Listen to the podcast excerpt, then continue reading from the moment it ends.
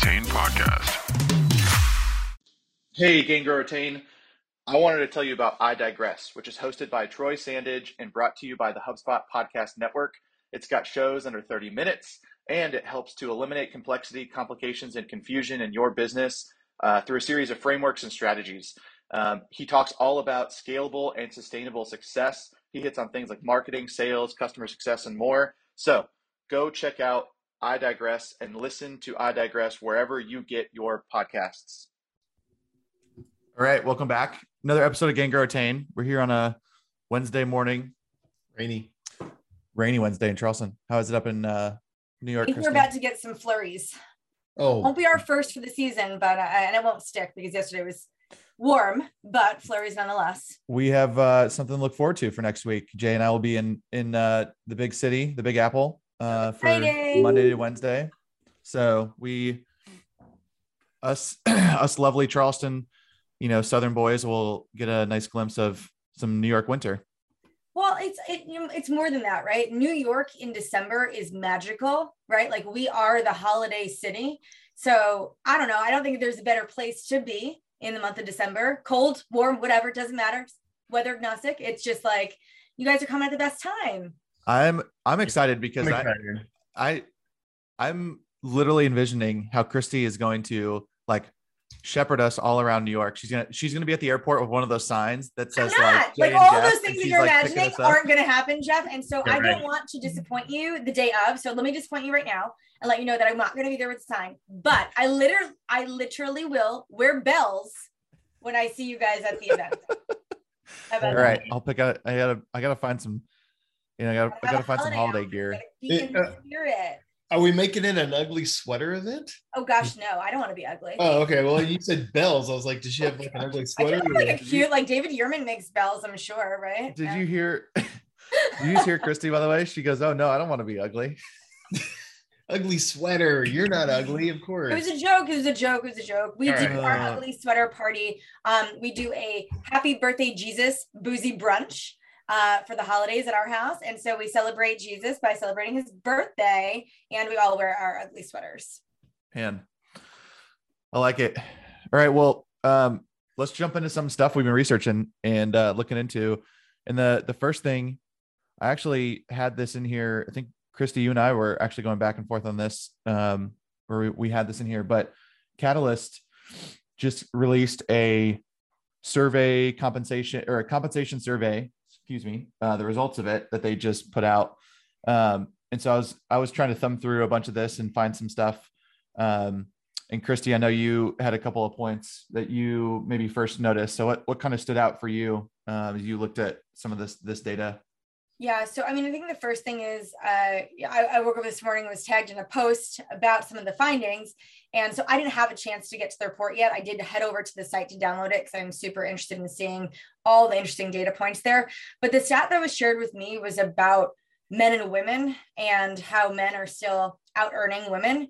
Um, but I think one of the pieces that were missing for me and kind of what I'd like want to unpack is was this survey does anyone know is this just the us is this global? Because i feel like all those factors play a part in what that what that makeup would look like right? If it's we had more women globally filling this out it could be pulling that average down so i just I, I don't know some of the details that were powering that and so those were some of the questions that i had in the linkedin post that i was tagged in right is this is this just US? Is it base or is it on target earnings, right? Is it your total package with OTE? Um, did we look at variable compensation, bonus structures? Do we talk about equity? I just feel like compensation isn't just so black and white, right? Especially if you're working in, in, a, in a, SaaS organization where likely there's a lot of different variable components. If you've got 401k, if you've got 401k matching, if you've got benefit, like I don't know. I think the makeup of a package looks a little different. And so I'm inclined to think about it in its totality and not just base. And so I just have some questions about that.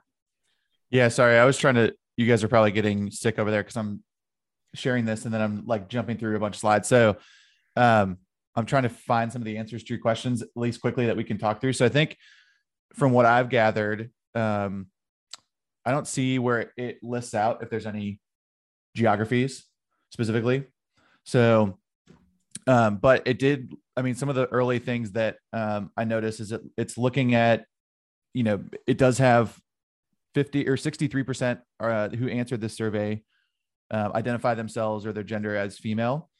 Um, and then the thing that I thought was interesting too, and just in this early part, is that they they got roughly about 42% of this have five years or more of experience. Um, so they're getting, you know, like you said, a large representation of women. Um, I think they're getting lar- a large representation of folks who've been in the industry for, I mean, 42%, almost half the survey has been in the industry five years or longer. Um, so there are getting some um, some big pieces here. The the part that you mentioned about um, they do talk about different variable compensation structures. You know, so they do have fixed versus variable, um, and trying to understand like what part of your compensation is variable versus what part is um, fixed, and then they break that down by position. So if you get down to some of the customer success manager roles, it looks like a majority of those have about a 20% variable comp. Um, a technical account manager has about a 53% variable comp.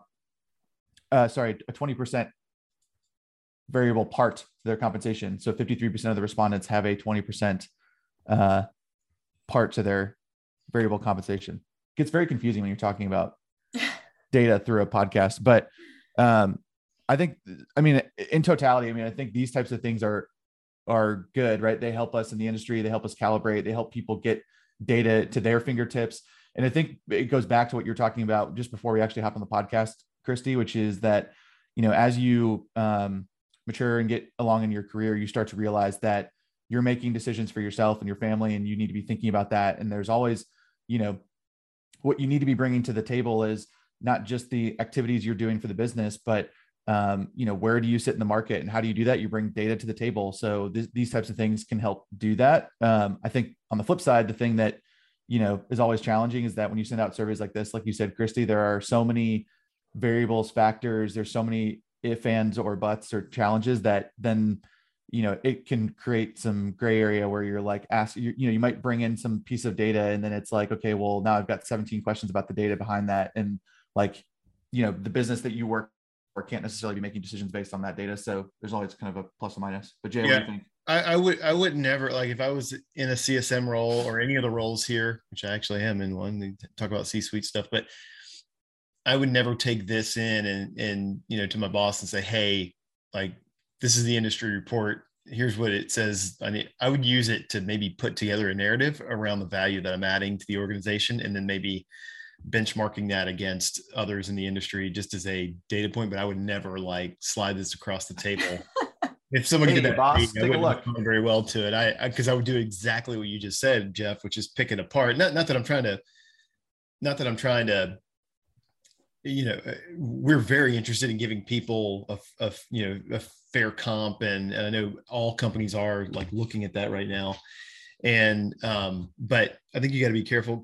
The, the big question that I have around this, I mean, you talk about U.S. versus versus you know international for us, but think about just the variability within the U.S. It's much different phenomenon to be living in San Francisco or New York City and being a customer success manager than it is to be living in South Carolina or Iowa or Kansas, right? And, and and the reality is people are all over the place now. So that's that's you know, I think geography is an interesting facet to this, but the, maybe the more interesting thing for me, or the more the bigger question that I have is, what are they benchmarking the CSM role as?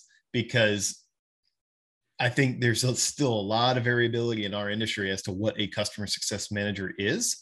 And just because those three words are together does not mean that, you know, people at company A, B, and C and D all do the same job. Because I still think, especially if you look at the fact that fixed comp is only there are 50% of people in this report that have a fixed comp structure.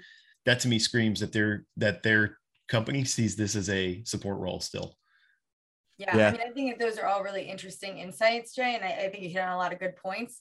Um, there is no there is no kind of standard role scope, right? And so even if you think about you could be a CSM, have the same title, but be on the scaled side of your business, right? And so maybe you're that one to many CSM and it's a different scope role than if you're a CSM supporting enterprise customers. And so the work that you're doing is very different. You'd be compensated dis- differently, but maybe maintain the same title, right? Maybe they have not done a, yeah. a good job delineating based on that title.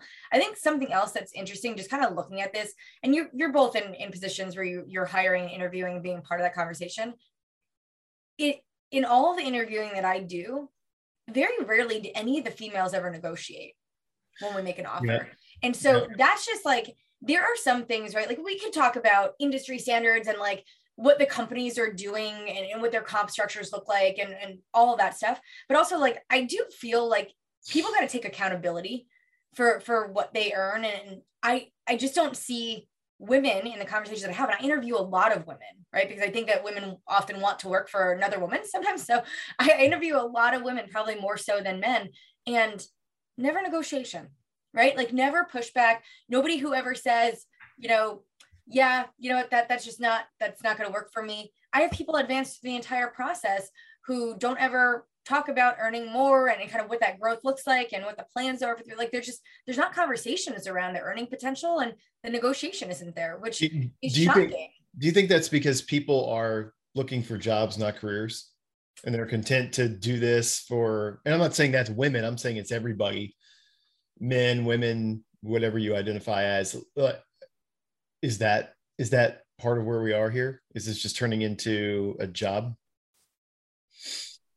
Don't know. I, I wouldn't think so because on the flip side, I, I very rarely ever make an offer to someone who identifies as male who doesn't try to negotiate, right? Even a little bit more or a different package. So okay. it's, yep. it's just, I, am not seeing it like across the board that people just generally aren't negotiating. And listen, some women do. I do. I always negotiate, right? I'll always ask for something different, more restructured. Let's get creative is always my, my message.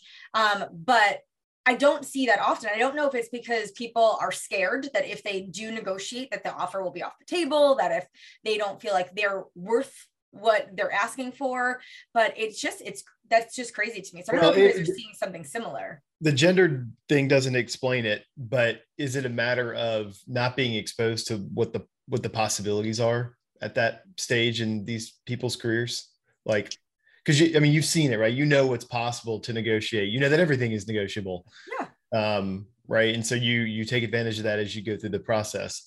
Um, I I wouldn't say I don't know. I I don't I don't actually do a lot of direct offer making because my, my team is set. It's these guys that have to hire people and, and ladies uh, all the time. I do get to interview people, but I don't have to make the offers and negotiate them. So, but I've done a lot well, of. I'm sure people come back to you if they need more money, right? if somebody on your team wants to extend an offer and that person doesn't accept what's on the table and they want more, um, maybe you yeah part of that. I, I don't know. I don't see a difference in the men and the women in our business. I'll just oh, say well, that. That's I'll leave it at that. Yeah. The um, the other thing I think the other thing that you were touching on too, Kristi, that um, and I think we so we're looking at the slide, you know, that actually shows I think what you were talking about earlier, Jay, kind of what yeah, this what are they defining as like the customer success manager role or what are some of the responsibilities? And it shows things like adoption or QBRs or net renewals, churn, onboarding, gross renewals. So the, the thing that I've picked up, especially like you mentioned, Kristi, over interviewing the past, I mean, really like four to six weeks I've been in interviews is that you, what you're looking at on the screen are all activities. And the one thing that we have to do better a better job of as leaders is helping our teams understand how these activities map to business results, to being and helping to architect a story. I can't tell you how many how many um, resumes I've read over that it says like, oh, I hold you know quarterly QBRs with the top 25 customers in my book of business and that is like an activity and, and we need to be doing those things but like that doesn't actually show how that yeah. has impacted the business were they good yeah like yeah, they could have been Did people show up yeah. yeah. so you know, so, you know if you if you want a good if you want to see a good example of how to do this go look at you know search the top salespeople on LinkedIn and look at how they've written their their LinkedIn. That's basically everybody's resume now. I don't have a resume anymore, but like look at how they talk about their career, their their the outcomes. It's good, right. Think about how you do that, and and tell a similar story for what you do for the business, not just the activity. To your point, I didn't mean to interrupt you there, Jeff. No, no, no. It's good. I mean, I think, yeah, no. I mean, I think um, at the end of the day, I think these these things are are good for the industry, right? They're helping us to bring data points. They're helping us to um, get better insights and understand. So, um, you know, I think the, I think they'll be probably be doing this for uh, a yearly initiative if I had to take a guess. But everyone go check it out on catalyst.io. You, you know what? You know what would be cool is if this wasn't vendor sponsored, but like it actually was a cross industry. So, and they've done a nice job. They do a nice job on everything they do, but it'd be nice if it was truly a cross industry thing facilitated by an objective third party as well. Yeah. Yep. Um, all right. What's next on our, uh, so there's the, an article here that somebody dropped in. Who wants to talk about this uh, Amazon outage? That feels like a Jay thing. I dropped it in there. well, it, here's here's the angle on it. So I actually didn't realize this happened. We were in an all day offsite yesterday, but um, Amazon's East Coast data center had a major outage, It did. like for five or six hours yesterday. So It did. the impact the impact to SaaS companies is that, uh, you know, I'd venture to say, you know, fifty to eighty percent of the SaaS companies that I know of, at least, have some dependency on AWS for their product, right? Not not even. I mean, I'm sure there are tools that they use that are also dependent on AWS, but their product directly. So I'm guessing that a lot of companies had outages yesterday for their customers in some form or fashion um, if, if, if they were hosting on the East Coast. So my question to you all is what is the right way to go about talking to your customers about what happened when you have an, a dependency on a third party provider and that caused your outage? How, how do you do it? Did, so did y'all did y'all get impacted kristi So we were not impacted, thankfully, but a ton of the things that I used were impacted.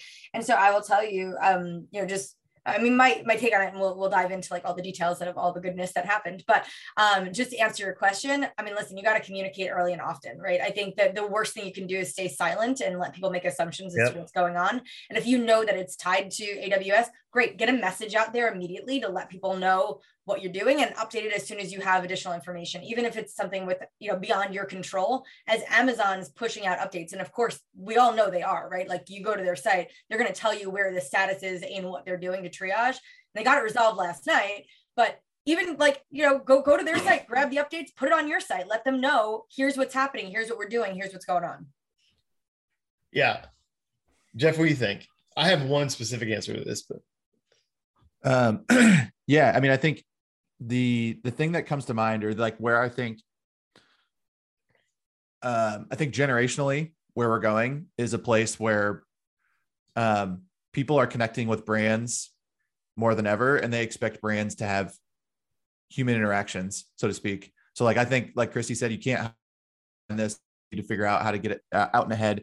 But the reason why I say that is like I think what what the future generations are forcing us to do is to um, have an opinion and come out and talk about it openly in public. Like a lot of times, I think people want to do these things, you know, like hey, skirt this under the rug. Hey, we kind of, you know, this this might have happened, but you know, with social media, with like these future generations, they're forcing us to come out and say, hey, we have an opinion, we have a side on this, we've got something that we need to, to talk about, and so I think you need to like take that into account that you know we can't kind of hide behind it or stay stay silent. So I think you got to come out and um, I've always, you know, I mean, very different scale, but you know, we've had some snafus on Gain Grow Retain before, and the approach that I always take is just uh, use a, use a little humility, come out, you know, uh, say it directly what happened, talk about what you're going to try and do to improve it, and you know, try and reinforce the value that you're providing. And if you can do a formula, something a lot like that, like Kristi said, kind of uh, outward and open and you know in a regular cadence then i think you're gonna you're gonna weather the storm through it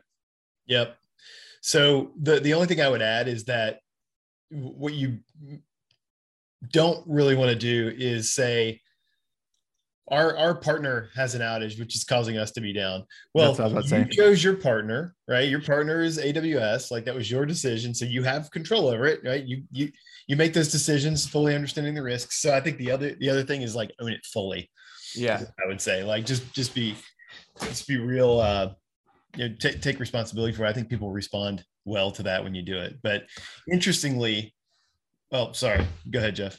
i was just gonna say and i think along those same lines right like you said you you i mean we were talking about ownership right owning your career earlier i mean if you if you have that right you've made this decision you own it fully then the other thing you have to do is you know, even though Amazon's a big, big company, AWS, they service probably hundreds of thousands. I don't know. A million, a million, million? Customers. yeah. Over they service a million customers. So, you know, you are one of a million customers, but you still have an expectation of them. And so you need details. And that's the other thing that I think you can't skimp on is like, don't just assume, oh my gosh, I'm, I'm one of a million customers. They're never going to respond to me. They're not going to give me any details. Like you have to, like you said, you have to own that relationship. You have to have somebody in the organization that is responsible for reaching out and saying, Hey, Amazon, what happened? What are you doing to improve it?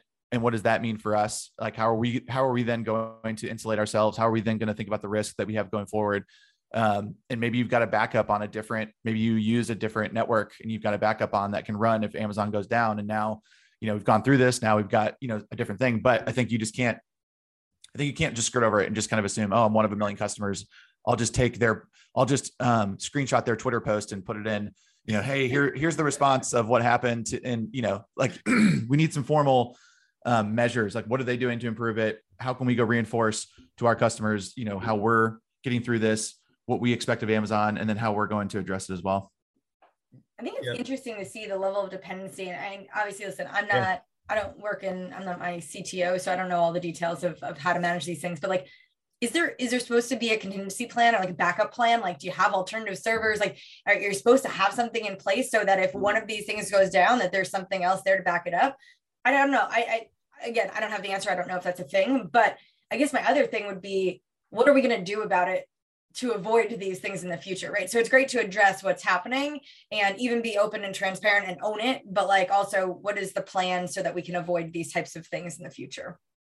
Yeah, that's an it's an expensive strategy, I'll tell you, because yeah, like I said, it's not my thing, it's not my budget, and oh, I me neither, luckily. Costly, but I, I don't know like what what organizations can do to to work around something like that because yeah. truly, I mean, like your your your business is in the hands of another organization. That that's tough. Well, I mean, not to get too technical about it, but luckily it just happened in one region. So if you have the ability within Amazon even to fail over into another region, then then that can that can help. So, but this isn't a CTO podcast, so and I don't.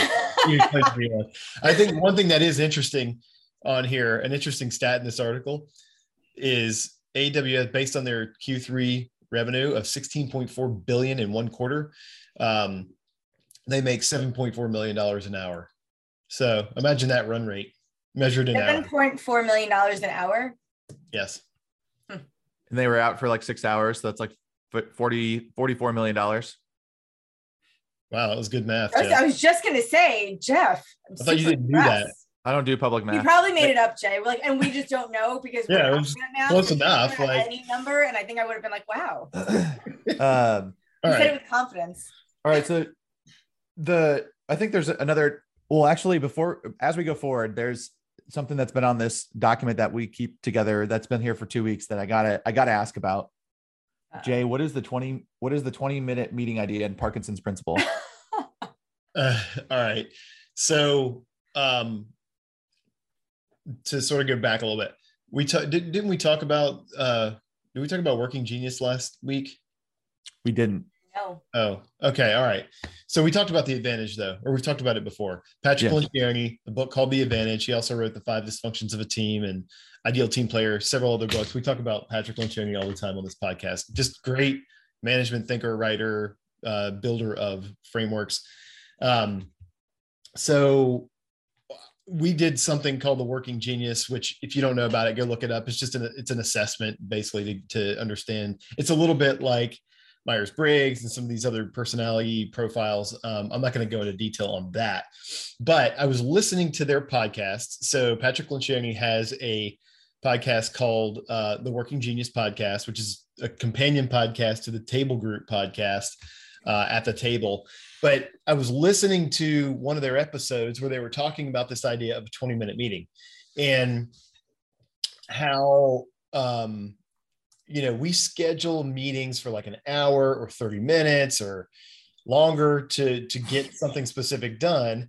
And at the end of the day like what really happens like what they described in this in this podcast episode and i think we've all experienced it is when you're in crunch time and you have like 20 minutes all of a sudden and you have to get people together and make a quick decision guess what happens you make the decision you get it done more quickly right and so um, it was just this whole idea of could we especially given the environment that we're in now, right? Where we, we're doing everything on Zoom. Many companies have gone remote first. We're on Zoom all day, every day. Our team members are coming to us and saying, way too many meetings. Like, how do we get this under control? So the question is, what are you doing in an hour today that you could try to compress down into 20 minutes? Parkinson's principle says that the amount of work will expand or contract to fit the time allotted to it. So that's why I put that in there. But it's so true, right? I mean, if you have three weeks to get a presentation done, guess when you're getting it done over the next three weeks, right? A little by little. Um, so I don't know, this whole idea of, of how do we do 15, 10, 20 minute meetings as opposed to with a very specific objective to make a very you know to, get a decision made or exchange some information. How could we do that and help our teams out and then train our teams on how to do that so that they um, so that they can do this and have more enjoyable work days right? Because right now it's sort of a slog for everybody. I have two thoughts but kristi you go first. What do you what do you think about this this uh, idea of trying to to push for shorter meetings i love it um, i will say one of the things that one of my favorite features in in gmail is actually the speedy meeting uh, functionality to, to reduce meetings to 25 minutes or 50 minutes instead of 30 minutes in an hour. And so all my meetings for the most part are 25 minutes, only very few, like my one-on-ones are an hour or, or 50 minutes rather, and like a few others, but for the most part, they all fall in 25 minutes. I will tell you, like, even even just the idea of having five minutes less changes the behavior right? We spend less time at the beginning chit chatting and, and trying to, oh, catch up on stuff. It's like that, just knowing that you have five less minutes, it moves us faster to having the conversation that we're there to have. So I love it. I think it's genius. Um, I'd like to only have 20 minute meetings. In fact, I'd only like to have 10 minute meetings if I could. So I think it's interesting. I think that, so I think uh, two thoughts. One is, well, even before I jump into that, um, I I love reading about like meetings and thinking about meeting structure and facilitation. Like I spend an inordinate amount of time on it. Doesn't mean I go execute on everything I read, but um, but the first thing that I think about is that Kristi, what you brought up. Like I think if you made this push, I think the thing that your teams are going to come back. Okay, well now we don't have time to talk about fantasy football in the first couple minutes of a meeting, or like what Jay was doing over the weekend. So I think you, I think if you push for this, right, you kind of got to figure out, okay, how am I going to help my teams make those types of connections, those kind of one-off hand, you know, offhand comments, like where do you kind of put that type of environment? The second thing, though, that I think about quite a bit too is um, just think about how if you went, if you spent time effectively training your teams on how to have the right meetings and get into the right meetings and get out of the wrong meetings. Like think about how much time you could save. Think about how much more effective you could be. Like I don't, I actually don't think we spend enough time training our teams. I think we spend too much time training our teams on um, things that come easily or that we think about. Right? We train them on customer skills. We train them on the product. But then when you think about it, like how much time do we actually spend training about how to get things done effectively internally at our organization? We spend zero time doing that. Like I haven't had a meeting about how we should be conducting internal meetings or how we should be communicating with certain teams, right? Who should be in the meetings, who shouldn't be in the meetings. Like, just think about how that goes, right? And then all of a sudden you look in your calendar and you're like, why does this meeting have 14 people on it? Well, because we haven't trained our teams to figure out, okay, you know what? You don't actually need 14 people. You need three people to make the decision. Then you need to go inform 14 people through an email. Hey, we made this decision, and here's the cascading communication that comes out of it. So I like agree with this. I, I think like the 20 minute principle, but how do you even just go further than that to say, um, like how do you get into just getting into the right meetings and getting people out of the wrong meetings? I think you could spend a lot of time. You could you could get a lot of time back for your teams, and it could solve the problem you were mentioning earlier, Jay, which is like everyone's in meeting bloat. Like we're in meetings every day. I mean, you probably do this right now, don't you, Jay? Like, do you you probably go through your calendar and I'm I'm gonna attend this. I'm not gonna attend that. I have I have been trying to go through my calendar and kill two or three meetings a week it, either kill the meeting altogether or kill my attendance in the meeting if I'm not really needed to be there. Um, you know, I, I'll pop open a meeting and see it's 30 minutes and there's 14 people in it. And I'm like, what, what could you actually accomplish? And if it's communication, then why aren't we writing that up and sending it around ahead of time and then getting smaller meetings in there. If you if you're I think a lot of times people get stuck, right? And and and this is a real problem. Like we got to solve it. But people get stuck and they don't know how to move a problem forward. So they're going to gather as many people as they think might be able to help them or that they can hold accountable in public to, to getting a solution for something. And it, it's just, it's unproductive, right? At the end of the day, it's, it's sort of a waste of everyone's time. And then you multiply that times, we just talked about salary, right? You just look at the dollar signs on these meetings. It's like, come on, like, can, can we do that? Can we be more effective? So I, I think there's a skill set that we all need to continue to develop um, from individual contributor all the way up to senior executive CEO is write it down. We said this all the time, write it down. Like if, if you have a topic that needs to be discussed, a decision that needs to be made, messaging that needs to go out, write it down, put it in a document, circulate it, get feedback asynchronously. We have all these tools, right? We have even if you use Microsoft Office this day, it's it, these days it's collaborative. We use Microsoft Office, much to my chagrin, but it's still collaborative, right? You've got people that can comment in there, and, and you can go back and forth. You can you can make a lot of progress if you just put your head down and work and write things down, collaborate with the tools that we have, and then get in the meeting to finalize it and look around the Zoom call and say, okay, do we all agree on this? If you're making a decision, so the, the other thing, the flip yeah, side. Can I comment on that though? Yeah. So I think uh-huh. the problem there is everyone's in meetings, so nobody has time to prepare for those meetings, right? So it's like this chicken yep. the egg thing. It's like people have so little time free in their calendar to do the work that we were hired to do, which I think is crazy. But to do yeah. what you just suggested requires time to prepare. And it's right? burning so, people out. It's burning people out. So yeah. here's what I do, and I suggest it to to all my team members and we'll suggest it to everybody is I have a block on my calendar that nobody can mess with. We're actually messing with it right now, just to be honest. But like I it, it's pretty much my sacred time and I don't schedule over it. Every single day, two hours. And I think everybody should everybody should feel good about doing that. I used to share my calendar openly. I used to think that was I still do like sharing my calendar openly so people can see what I'm working on. If they want to calendar surf, they can calendar surf. But I stopped doing that because I don't want people to see this block on my calendar and be like, oh, that's just his working time. I can go schedule over that. Not going to happen. Right. So I got to protect that for myself so that at five or six, whenever I shut down, I can actually go have dinner with my family and hang out. And I don't have all my work piled up at the end of the day. Now, that doesn't mean that doesn't still pile up, but I know when I have a chance to do it, it's tomorrow morning right if i do have stuff piling up so i recommend that to people too it it goes back to kristi to your point like the thing that i think about all the time is that we jam meetings in this week.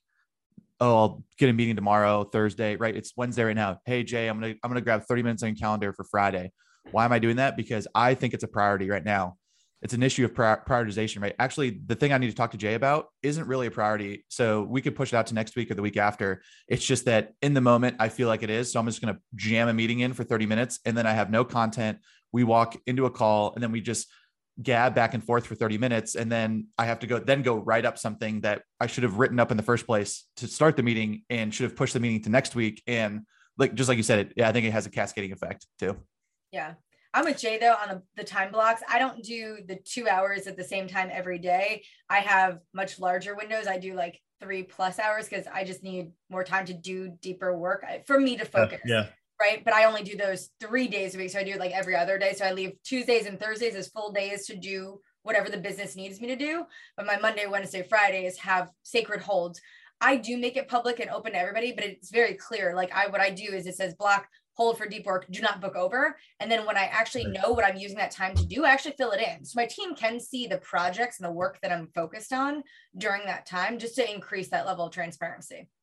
The like the other thing that I've been doing, and then we'll close out and move on because I think there's another interesting topic um, to hit on before we get off, is um, I've realized myself, right? I think sometimes people take accountability for themselves or think about. I've realized that if I'm in a meeting past like 3 p.m., I am pretty bad.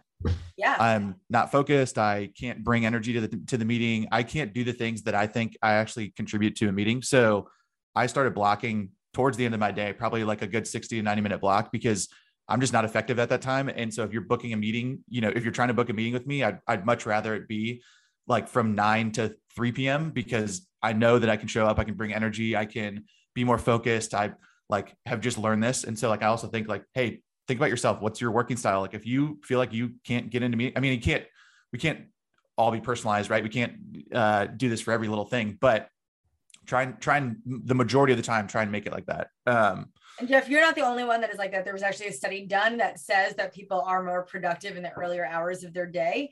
Um, the challenge with that comes with global teams, right? Yeah. you're like, no, um, I'm shutting it down from uh, from four to five thirty. Sorry, guys. Uh, well, when you're working across across the world, right? Like these these things make it a little tricky. But I'm with you though. I, I try to do things earlier in the day. Hello, Gain Grow Retain. This is Jeff. You might be listening to the show today for many reasons. Maybe you're looking to learn something new. Maybe you're looking to listen to a speaker that you love, or maybe you're driving and the co pilot has control of the radio. Whatever the case is, I wanted to tell you about HubSpot's CRM platform and some new pieces that improve the customer experience. First, customer intelligence tools that help your teams get real time insight into calls through automatic recording, transcription, and analysis. Think about the types of conversations and coaching that you can do with your customer teams. Next is Easy Share meeting links, which let your customers see availability and book meetings with you, all from the HubSpot platform. The last, improved data hygiene, and that always is needed in a CRM platform. So Learn more about how you can transform your customer experience with a HubSpot CRM platform at HubSpot.com. Yeah. All right. The last one, just to hit on real quick, because I think we are coming off of an offsite um, that we did for two days. And then, Kristi, it seems like you are planning an offsite for your Mine team. So, week. yeah. So I thought it would be fun just to talk a little bit about maybe how you're thinking about that, Kristi, and we can give you some maybe some thoughts about how we we ran ours. Uh, we did ours uh, we had a couple people virtual. We had um, about six or seven of us in a in a hotel ballroom. Um, so we had like a little bit of both. Uh, so I think we can we can maybe give you some tips or some feedback. So talk talk us through what are you thinking about yours, Kristi, in terms of your your offsite? Okay, so sadly, because we did not budget it in advance, right? I just joined this year, so I didn't get to ask for money to do these types of things. Um, so we decided to do it virtually because we are bringing the whole team together for CS 100. So that's just in February. So I'll see everybody soon. So we're doing three days. Uh, it will all be virtual because our whole team is remote. Um, what I've decided on is five hours a day because I just don't think that I'm going to be able to keep and maintain everyone's time and attention and energy for beyond that and it gives people some time in the morning and some time in the afternoon to do other things as well as a break in between. So i've broken up my my three days into three kind of thematic frameworks. Uh, day one is all about the employee right? So we're going to cover everything from our purpose our mission our vision. We're going to talk about career paths. Um, we did a I, preparing and sending out today a pretty comprehensive survey that i'm going to ask everyone in the organization to fill out um, anonymously. And then we're going to use that data and kind of present that back to the team. So we can talk about how everyone's feeling, what the vision is, like just all the interesting things that'll come out of that. The second day is all about our customers. And so it's everything from defining what successful customers look like. We're going to talk about the, the functions. So customer success, how do you contribute to driving these successful customers forward? For support, how do you contribute to driving these successful customers forward? Consulting, right? So we've got some individual breakouts there. Then we're going to do some product and CX alignment because obviously those two teams working closely together uh, will hopefully contribute to customer success long term. And then day three for us is how do we execute? right? So like we've talked about all this great stuff, whether it's us as employees, it's it's us as a team for our customers showing up. But now what are the things that we need to do to go and make everything we've talked about a reality? So we're going to talk about, you know, customer enablement as a, as a core theme for us, employee enablement. And so developing the skills and ongoing. Um, we've got some customer success programs that we're launching this year. So specific, we've got five core ones that we think are going to be really game changers for us and how we we show up for our customers on a regular basis. And then we're kind of wrapping up with a we've got Dave in there too. So Dave Dave Blake, our CEO, will join and and kind of do his thing during a working lunch there. And then our last thing is we're we're wrapping up with a measuring what matters. So I want to make sure that the team all understands. Great, we talked about all this stuff. We've got our, our plan and our map. How are we going to measure that all the things that we are doing are having the right impact to us as individuals, to our success in the company and then to our customers. So the, we're wrapping up with a, the just how are we gonna how are we visually going to measure and manage all the things that we just talked about? And then we're wrapping up. So that's how i've broken down the day. Um, the feedback from the team is like that seems awesome right? And i think that they like that there is a full day committed to them that there is a full day committed to our customers and then there's a full day committed to like our execution. Is it top to bottom like leaders all the way to individual contributors in this offsite? Yeah, so it's so for for this it's for the C I should have I should have specified. So this is for my organization. So it's success support and consulting. So it's my three teams, and then we'll bring in cross-functional teams where it's appropriate. Um, I'm making the the entire three days open to anybody in the organization who sees a topic that wants to join, even just to listen in. Um, I just want to have that level of openness. Uh, there's nothing we're talking about that I don't think anyone shouldn't see or hear. Um, and then, like I said, we'll bring in certain leaders to contribute. So product, Dave, um, I am marketing, so I will contribute from that, put on that hat. Um, and then we'll bring in sales where that's relevant also, um, especially in the, the defining and designing and talking about successful customers and what that looks like, as well as our programs that we'll execute. We want sales to kind of hear about what we're planning to do in the new year.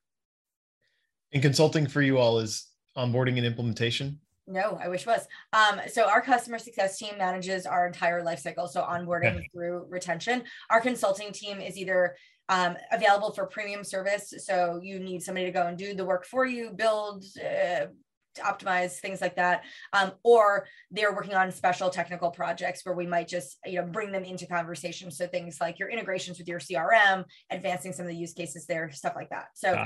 there yeah. are instances where you can pay for services and there's instances where we will um, bring them into the conversations just to help advance technical discussions. I have two i have two suggestions. Okay let's go. Um these are just things that I, I thought about as you were going. So I think one is um, potentially sending like ahead of time, sending almost like this manifesto, like what do you expect of the team members walking into the meetings? Like sometimes I think we don't put the expectations on that say like, hey, you know, we kind of say the normal stuff like, hey, you come and you're going to be on Zoom and we need you to have your video on. We say that the basics, but like hey, we want you to bring energy. Um, we'd love for you to contribute. If you feel comfortable, like we want you to contribute in this way. If you don't feel comfortable, can you send me an email or can you send me a message that I can speak up for you? Like, but how do you kind of like set the expectations for the employee, like walking into the room? Like, we want you, like, this is the way we want people to go. And like, this is how we expect. But I think like sending an email like that or a, a little manifesto is what I keep thinking about. But like, hey, this is what we want you to do. We kind of did it for our, I'm thinking about our attain facilitation document that we have. And it's like, things that you wouldn't think about, but it's like, hey, you know, how do you bring energy and show up? How do you make sure and smile? How do you make sure and introduce, like, say hi to everyone in the room? Like, so just little things like that. Love that. Thing, Wrote it down. Gonna do that today.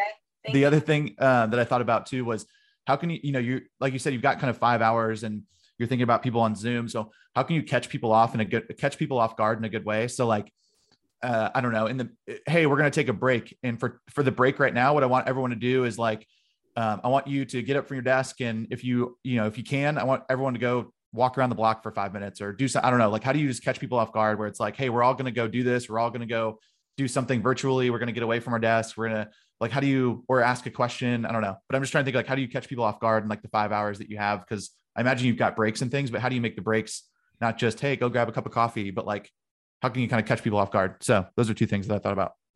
I love the first one. I'm interested in the second one. Can I make one adjustment to your first suggestion? It's a little nitpick, but I think it's really yeah. important. Don't so I would also set the expectation that I'm not going to speak for you.